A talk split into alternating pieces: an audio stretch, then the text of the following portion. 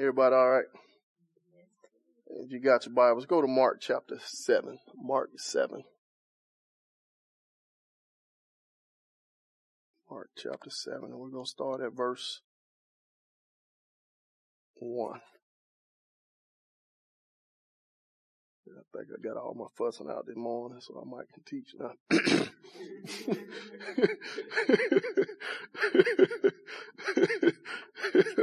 so we might actually take some time to learn now. But let us pray. Father God, in the name of Jesus, God, once again, we thank you just for this time and opportunity to come together, God, and just to be around one another as we fellowship in your word and in your truth, Father God. I pray that you open up the eyes of our understanding. Help us to learn. Help us to be moved, provoked, propelled more towards you, we pray. In Jesus' name, amen. Mark 7. And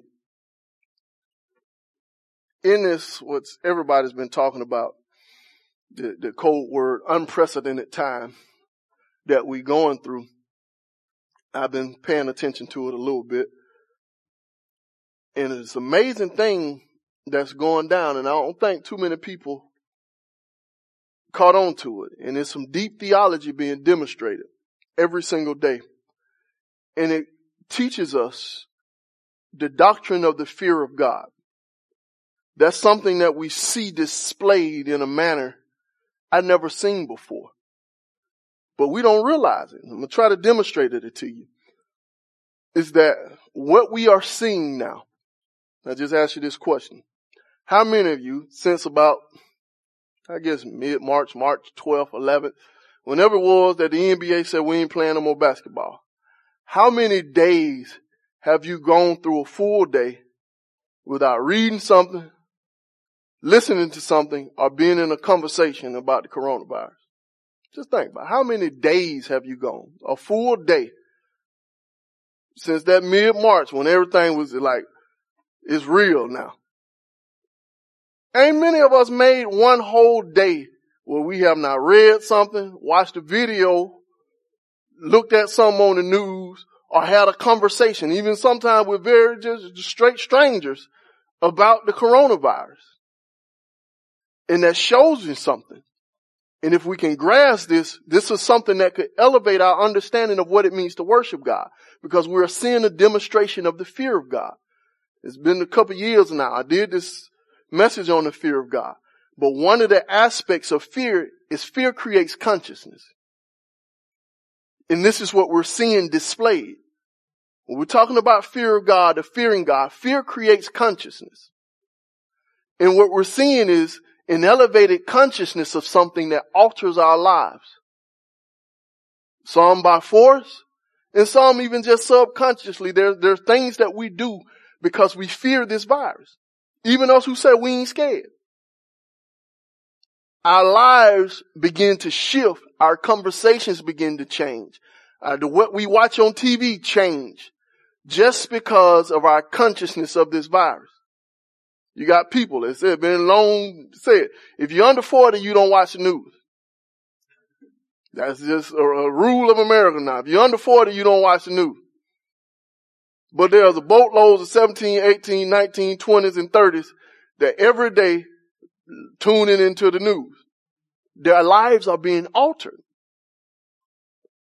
Because there's a fear. And fear creates consciousness and an increased consciousness automatically alters the way that we live. And even down to the point where, like I said, even in the social awkward times, we have a consciousness now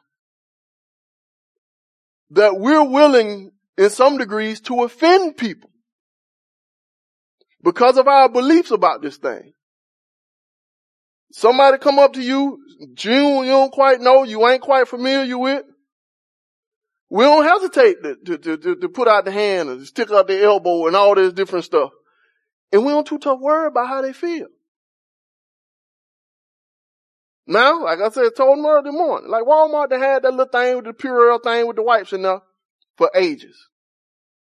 That dispenser has always been there. But now, you go in there, you grabbing a couple of them things.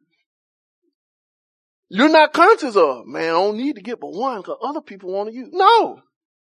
You're going to get way more than what you need. You wiping your buggy. You're taking your time and your life is being altered. And you don't even think about the fact that, hey, this person said, let this buggy go. They might be offended if I wipe it off after I took it from them. That don't cross your mind. Unless like some of the dudes, they do this. They, you know what I'm saying? They be, they be cool. And so they, they secretly have their little wipes and in their little hand, they wipe the thing off and walk around. yeah, wipe it on now, they ball up in their hand and yeah, yeah, it's cool. But this, it, it creates a consciousness that alters the way that we live our lives. And we're cutting people off. It's just reality. This stuff that's going on. Like I talked to a coworker. She, her little kid had a birthday. And she's like, yeah, we're going to do a party. We're doing it in the backyard. And I already called all my aunties and all them and told them the number family. Don't you call your cousin. Don't you call them. They can't come over my house. Like, why are you being mean folk like that? We ain't bringing that stuff in my house. So she willing to offend Pook and them. Like, you don't you bring Pook? Mama, I told you to come. Other folks can't come. It's like, why are you that strong? It's, it's the kid birthday party. And it even goes far to say she don't like kids that deep. She went deep and say, I ain't told some of y'all can drop y'all kids off. Just make sure you back at five cause I don't want all y'all over my house. That's rude. Like, bring your kid, but you going on somewhere. You don't tell nobody that. But this fear demonstrates something because it creates a consciousness because that's what fear does. You conscious of the thing that you fear and through that consciousness your life is being altered. Even down to the point where those who quote unquote don't fear, their lives are being altered. And the thing that I've been thinking on and meditating on is what if we as the people of God can get this consciousness towards God? If we can develop this level of fear and reverence towards God, our lives can be completely radically transformed. If we can be this conscious of God, till it can be said of us that I don't know the last time I wore the full day without watching something, reading something, or talking to somebody about God.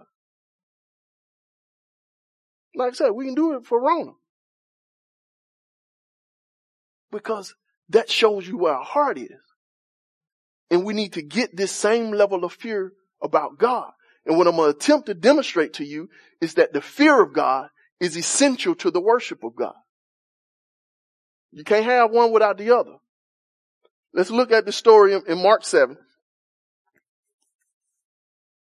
Tracking in Mark 7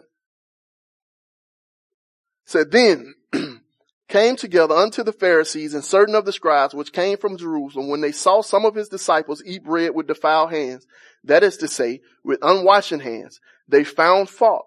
For the Pharisees and all the Jews, except they wash their hands oft, eat not, holding the tradition of the elders. And when they come from the market, except they wash, they eat not, and many other things there be which they have received to hold, as the washing of cups and pots and brazen vessels and of tables.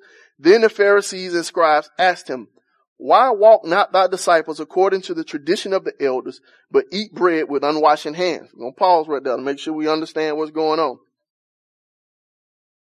Now, if you back up into chapter six, this story comes off the back of an, an amazing time in, in the life of Christ. All manner of sick people were coming to Jesus in chapter six. And he was knocking all type of diseases, all leprosy, everything that they had and they brought unto him, he was curing them all. And to get even deeper, he was touching the folks. Jesus out there laying hands on all kind of sicknesses and he healing them, knocking them down. He, he taking care of them. This is the, the scene that this story takes place on. So just imagine that, that we out, we at the amphitheater and all the sick people of this city is showing up to Jesus. You got every disease, every infection that you can think of. You know what I'm saying? We're going all the way back to swine flu. They showing up down there with Jesus. And Jesus knocking them down. He laying hand on all of them and he just healing them over and over. He healing them through the masses. And we coming off this time where Jesus was doing some stuff you ain't supposed to do. And what was that stuff you ain't supposed to do? He was touching sick people. In the law of Moses, that's a no-no. Somebody come to you with some in their body, in their flesh, some defilement, you stay away from them. But Jesus was healing them and not just healing them, he laying hands. He just then, then flipped the whole scene up. And just imagine you seeing this. And you, you, you, you, you see Jesus touching all these people and he amazing. Like this dude, he ain't getting sick and everybody else getting healed. Would the first thing in your mind be that, hey man, that dude just ate and he ain't wash his hands? Like, how many people think that? Like, uh, you coming off that type of miracle and you at that scene down there and you seeing all these folk here and you probably be like, hey, that dude, he just did watch. That's what this the scene you got. So these are the leaders and they come to Jesus after this massive healing. Now, to put it all in context, they could not say anything bad to Jesus. Because could you imagine being the person that said, hey man, don't you know Moses said we ain't supposed to touch them? When he healed everybody. Could you come to Jesus and say, hey, hey, you know you wrong, dang. Like Moses said you ain't supposed to touch them people. You can't make that conversation. So now you're at a point where the dude who you despise is doing something that you cannot despise. You can't call him wrong. But you can't say that he's great either. So what you do? You turn to the little people. You're like, hey man, them dude who rolling with you, we saw them eat and they didn't wash their hands. This, just show you the, the, the level of, of blindness that they were in. Like, dude, man, you talking about practice.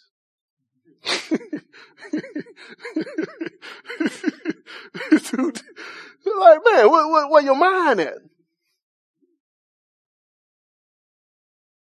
Yeah, that's what we're talking about. The dude just wanted to chip. You like, man, you ain't going to practice.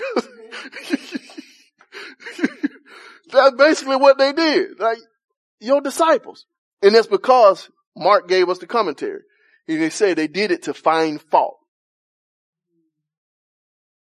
They couldn't say nothing he did wrong. If you go out there attacking Jesus when he just healed everybody, like that cripple dude can walk now. He don't need that cane no more. He might turn up like, hey, you better get up off Jesus. So we leave him alone, like, oh, your disciples. But let's put it all the way into context. In their mind, to be defiled is to be separated and to cut off from the community and to be cut off from the religious worship of God. And so what they have is this tradition that was set up because what they're quoting is not from Moses. Moses starting in Leviticus 11, 12, he got this long list of rules that most of them consist of washings. It talks about what to do when, you, when your white period on and what type of washing you gotta have after you have a baby. Uh, if you come in contact with blood, if you come in contact with a dead body, and it really gets deep in chapter 15, it goes to the degree of if you touch something that was touched by somebody that was defiled, you are defiled. And you need to wash and all these cleansings you have to go through. If you get a pot from somebody that was touched by somebody that was defiled, you gotta wash the pot, cleanse it, cleanse yourself. And, and so they had all these rules that dealt with defilement and to keep yourself from being defiled. And so what the rabbis did was they set up this tradition. They got this guard. So to make sure we don't violate the law of Moses, we make rules that keep us from it. Some people say like they put a fence around the Torah. What they mean by that is we got some traditions that make sure. So the way that I'm, I don't know if you're a defiled person and you just sold me this pot. So I don't know if this pot is defiled. So the way to make sure I'm not violating Moses is every time I get a pot, I'm gonna do what? I'm gonna wash it. And after I wash the pot, I'm gonna wash my hand. And this is a tradition that they develop. So anytime they go out in the marketplace, they wash. When they receive something from the marketplace, they wash it, then they wash their hands. Anytime they come in contact with anybody, they washed. And they had these to make sure this was their way of making sure we didn't violate the tradition of Moses. So when they come to Jesus and making this statement about him, about his disciples, what they're saying is, it is possible that your disciples are defiled. Because they don't keep the tradition of the elders. And our traditions are here to make sure that we are in line with God. So this is the accusation that they're making. Because you don't know. And like I said, some of us, we there now. I told in the morning, I guarantee you at least one person in here that had been to the store. And they came back from the store and set all their groceries on the ground and the Lysol the whole bag of groceries.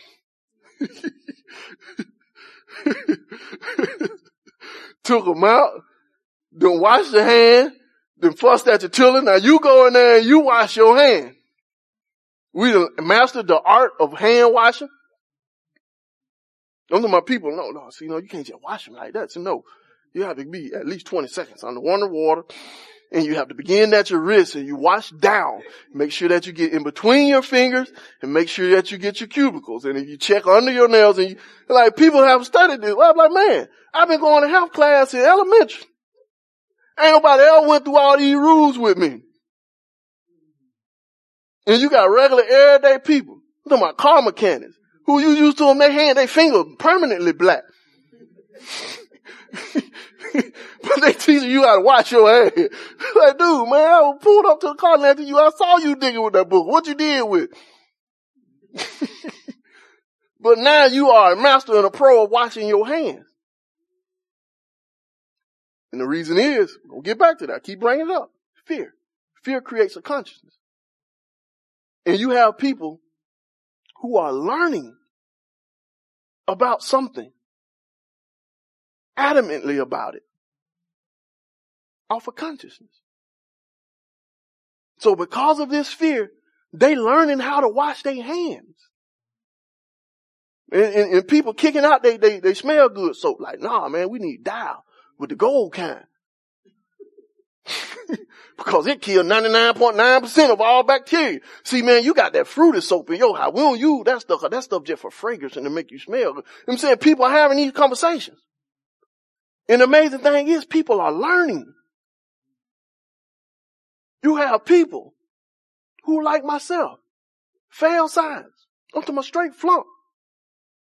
But they can explain to you the depths of the viability of bacteria inside of saliva and how it can project from your mouth even without you being aware of it. And all you have to do is open your mouth. You don't even have to speak. And you can get small particles of saliva to eject from, you know, my people explaining this stuff. I'm like, dude, you flunk science. But now you understand the viability of bacteria and viruses inside saliva. People can tell you how long a virus can live on the surface of a cardboard. Like, man, you get that package for Amazon, you have to let it sit on your porch for two days. Because after two days, see the virus, all the viruses be dead by then. Then you can bring it in and you pull out the contents. See, that stuff, you see, it should be good by now because it been in the box. And, and virus only lasts on plastic surfaces for this long, but it can last on, if it got chlorophene on it, you know what I'm saying? And they can tell you all these amazing things. And I let you know these brothers been learning. Why are they learning? They scared. And everybody around them learning. The people who ain't even thinking about coronavirus. They learning. And now they can explain to you the proportion of saliva with, with viruses still in it up to six feet. I never heard of such. Never heard of it. But now I know that. I ain't do no research. I ain't watch no video about it. But everybody been talking about it and everybody been learning and they've been willing to do what? They gonna share their learning. Why are they gonna do it? Cause they scared. And it, and it, and it, and it created this whole new way of living. Fear. And this is what propelled the Pharisees. Fear, but a slight difference. They had a fear that they didn't want to be cut off from the community or cut off from the worship of God. So they created this whole idea of these traditions to keep them in alignment.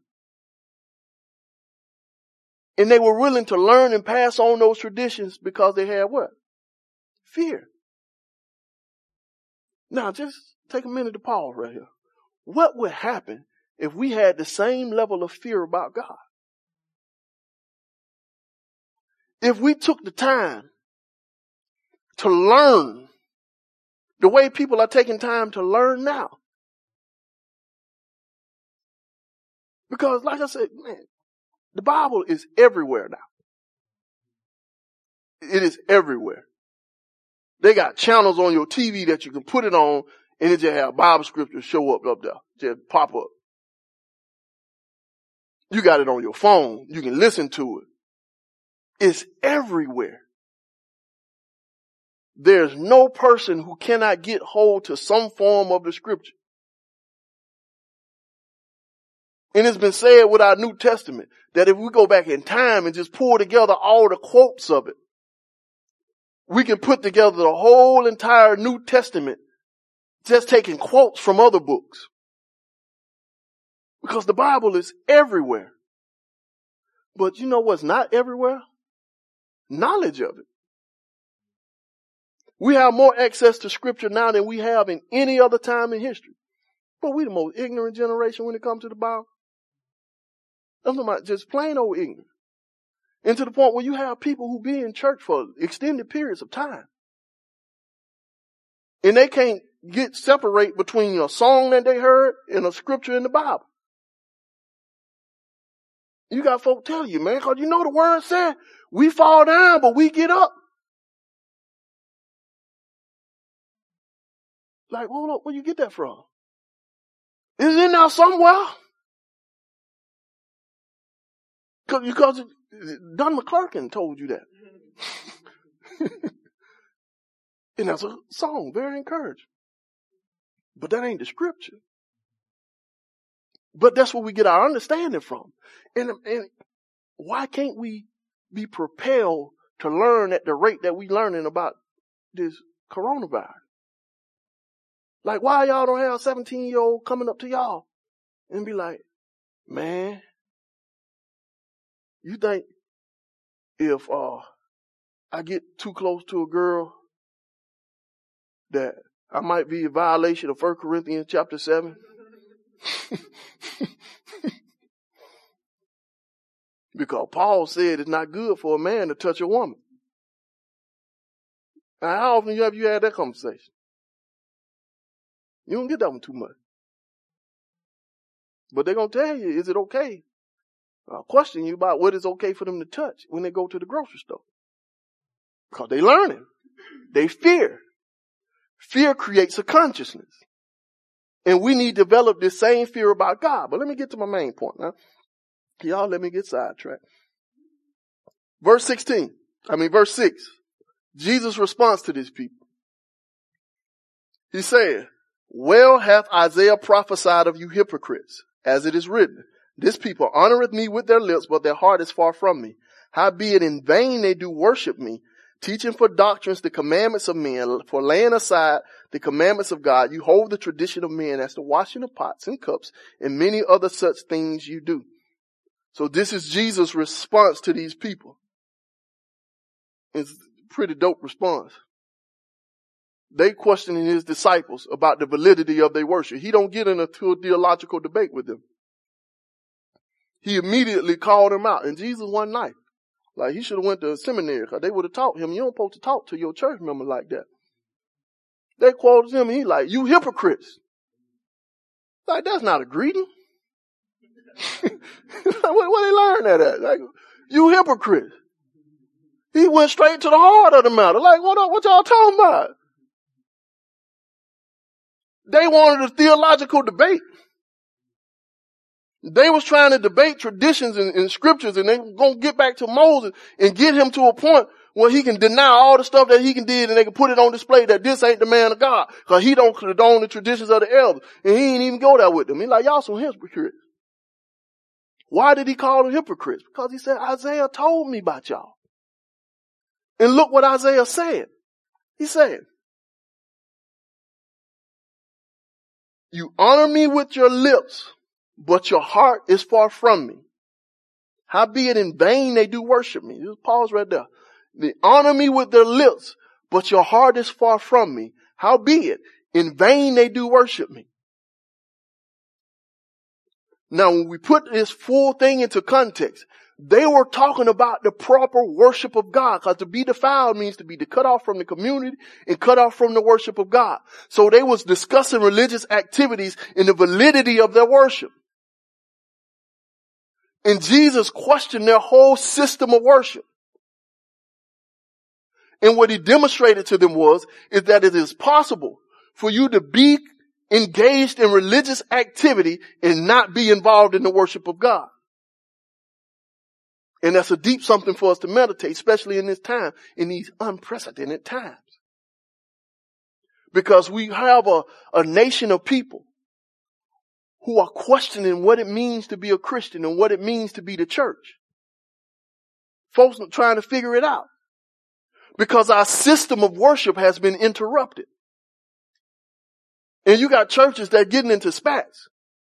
Should we meet? Shouldn't we meet? Should we be online? Should we cancel all together? Like, and, and this is, these are deep discussions that are being held. It's because we have traditions that we have assimilated into the worship of God that defines our worship of God. And now that those traditions have been taken away from us, we don't know what to do.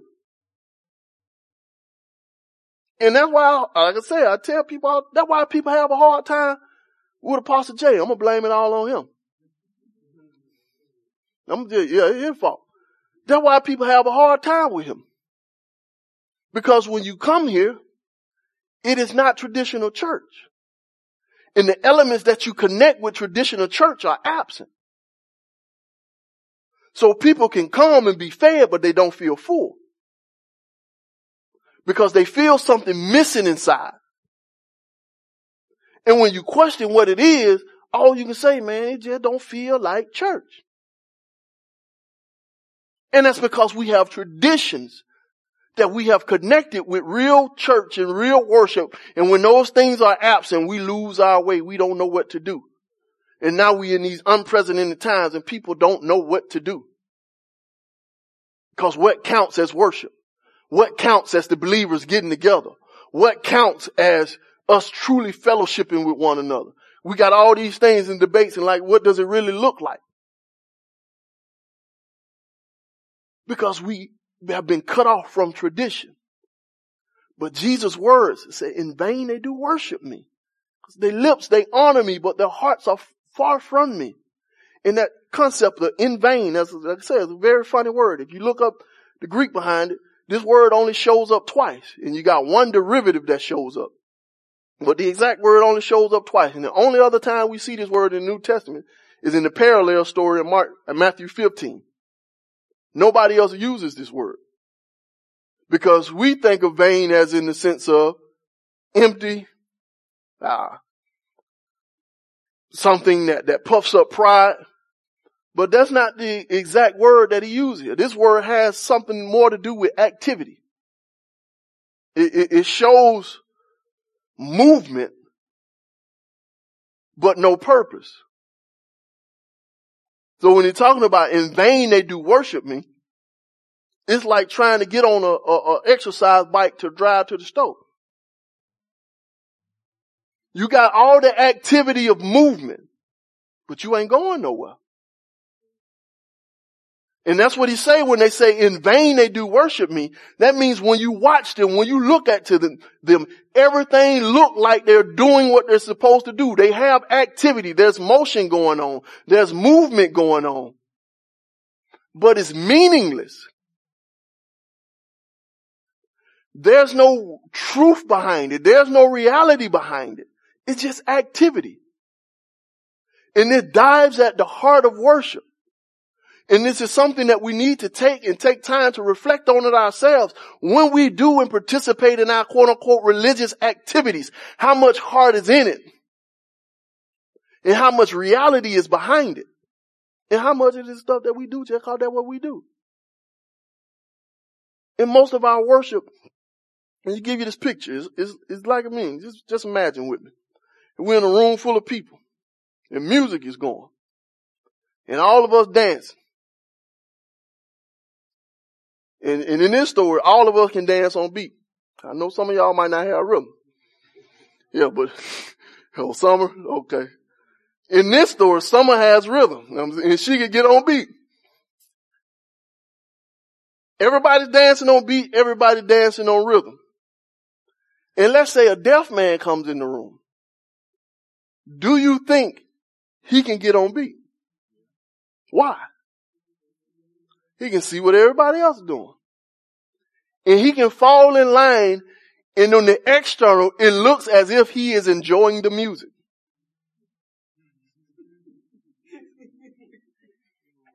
Because he can get on the same beat as everybody else. And so when somebody else comes into the room and they watch the room like them people are getting down. I'm talking about they really enjoying that. that, that that's their jam. And the deaf man can say the same thing. This is my jam.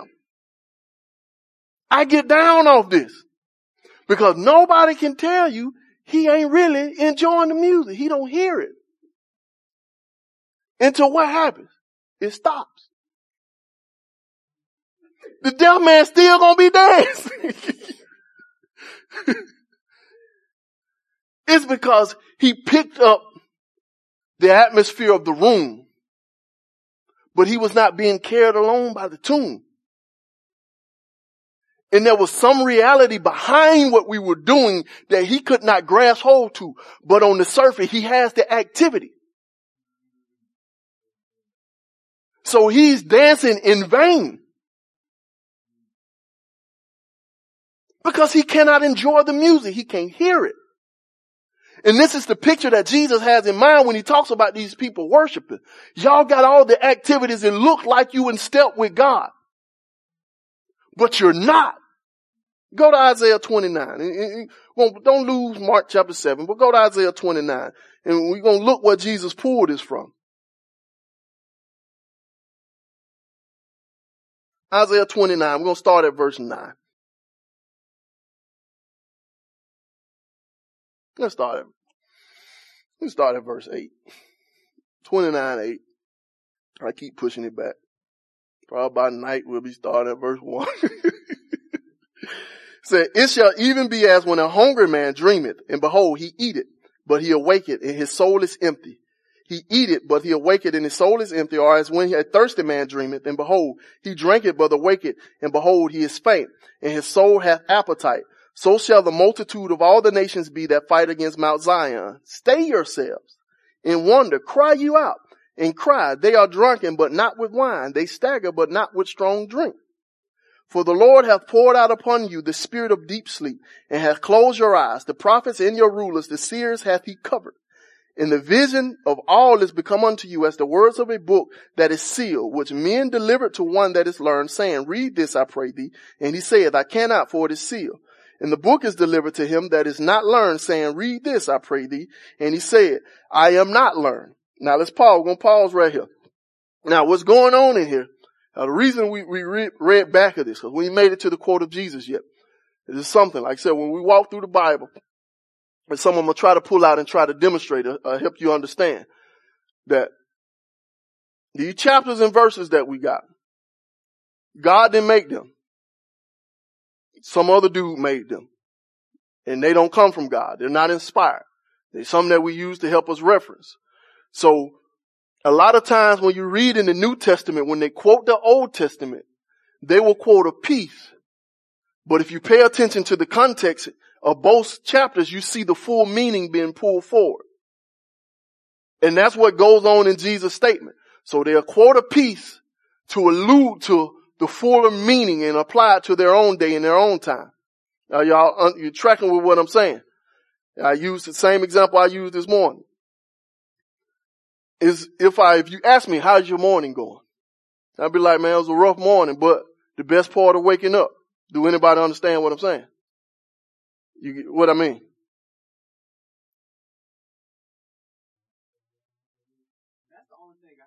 That's that that yeah, that that's all you think of. That's an illusion. So you understand that I had needs of some coffee to get me going today. Even though I didn't mention coffee.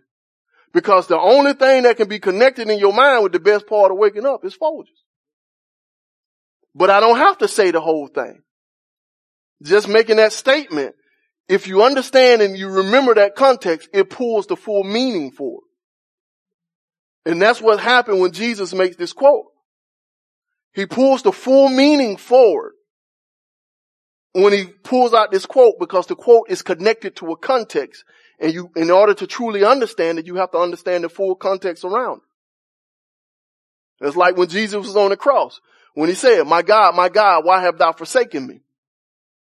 Now, a lot of people get deep, you know what I'm saying, on Easter. If, if, if, if the coronavirus will, people gonna have the programs and you don't want to call. people gonna have their program and people gonna be doing their little things and you got the seven sayings of the cross. And you got some preachers that gonna get deep with that one little, little verse and they don't tell you, my God, my God, why have you forsaken me? And they're going to explain to you how this was the point of the agony of the cross and where Jesus was forsaken and he felt the full weight of the sin of the people. And, and, and he was alone and he was desperate. This was his crying time where God was alone. And that sounds good. That very motivation and that very deep. But if you actually pay attention to what Christ is doing, he's pulling forward a meaning that gives meaning to the whole picture. So when he said, my God, my God, why have you forsaken me? If you're familiar with the text, like I said, it was a song to them, just like the best part is waking up. If you know the song, you think about everything. And what he's telling to you is, I am the fulfillment of David that what you stand to see today is being, re- what you read about in David is being reality in your day. Because what was going on? People was parting his garments. He was being pierced. And all of that is contained in Psalms 22. So by making that statement, he's pulling the full meaning of Psalms 22 into that one context. But all he quote is one piece. You, you, you're capturing what I'm saying. And this is the way the Bible works a lot of times. A lot of times they make allusions to something to capture the full meaning of it. And what Jesus did in this statement, he brought out the meaning, when he quoted Isaiah, he's pulling forth the full meaning of Isaiah. And now if we walk with the context of Isaiah, it is a time of judgment. And Isaiah is giving this depiction of a people. You say, man, it's gonna be just like you dreaming about eating and you think you full, but you wake up hungry. Like that's bad. Like you're gonna be dreaming you real thirsty. And you're gonna drink some water and get satisfied, but you're gonna wake up even more famished. It's just a picture. Then he gave him the thing. Stay you upon your bed. Like calm yourself down. Pay attention. Slow down. Cry you out. Because the Lord has caused a deep sleep to come over you.